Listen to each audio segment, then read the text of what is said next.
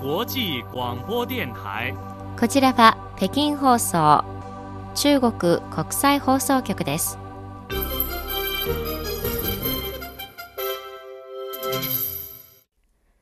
こんばんはニュースをお伝えします。まず主な項目です。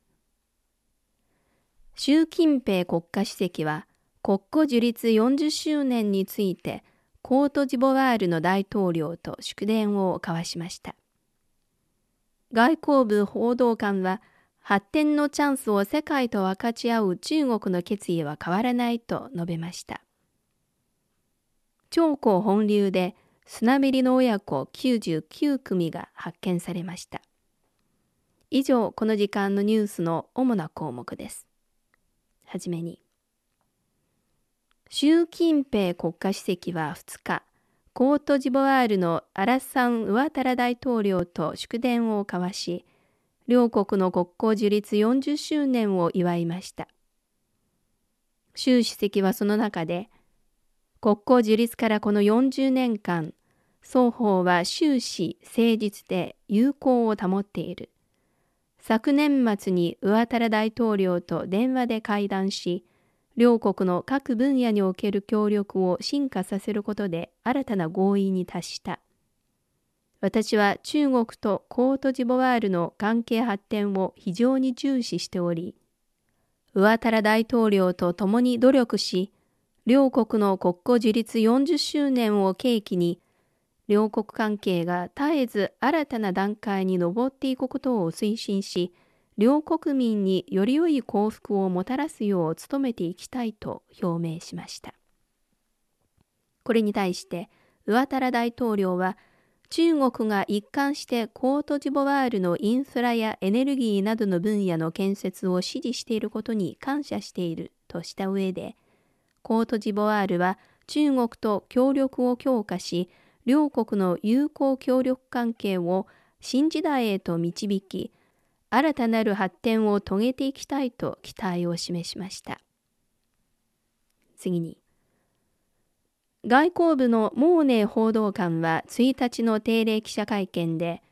外資系企業が中国での事業拡大を計画しているとの報道を受けて、国際情勢がどのように変化しようとも、高いレベルの開放拡大を堅持する中国の決意は変わらず、世界と発展のチャンスを分かち合う決意は変わらないと述べました。報道によりますと、コロナ禍後の中国経済の開発を当て込んで、多くのアメリカ企業が中国での事業拡大を計画しています。これについて、もう報道官は、中国が外資系企業にとっての投資のホットスポットであることは事実が証明している。これは中国に巨大な市場と生産サプライチェーンネットワークが整っていることが一因であり、また我が国が外資に対してより市場志向で法律に律せられ、国際化されたビジネス環境を揺るぎなく提供しているおかげでもある。我々はアメリカ企業を含む各国企業が中国市場に進出し、共に世界経済の成長を推進していくことを歓迎すると述べました。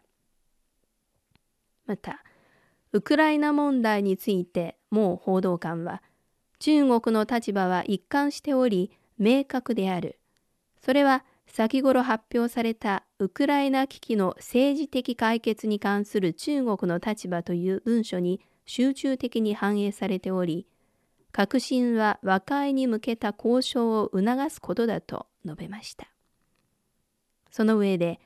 中国は国際社会が情勢緩和及び危機の政治的解決に向けて建設的な役割を果たすことを望んでいると強調しました。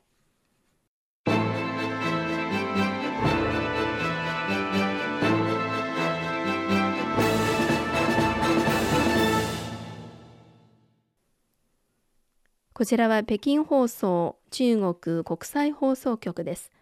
ただいま北京からニュースをお伝えしています。ニュースを続けます。世界知的所有権機関がこのほど発表した最新報告書によりますと、2022年、特許権保護に対する需要は引き続き高まり、当該機関の特許協力条約に基づく国際出願件数で中国が引き続き首位になり、出願件数全体の4分の1以上を占めていることが明らかになりました。この報告書によりますと、2022年も中国の国際出願件数が最も多く、前の年に比べて0.6%増え、7万15件になりました。2位から5位はアメリカ、日本、韓国、ドイツでした。中国のファーウェイは依然としてこれまでで最大の出願者で7689件でした。また、アジアは依然として国際特許出願の主な地域で全体の54.7%を占めているとしました。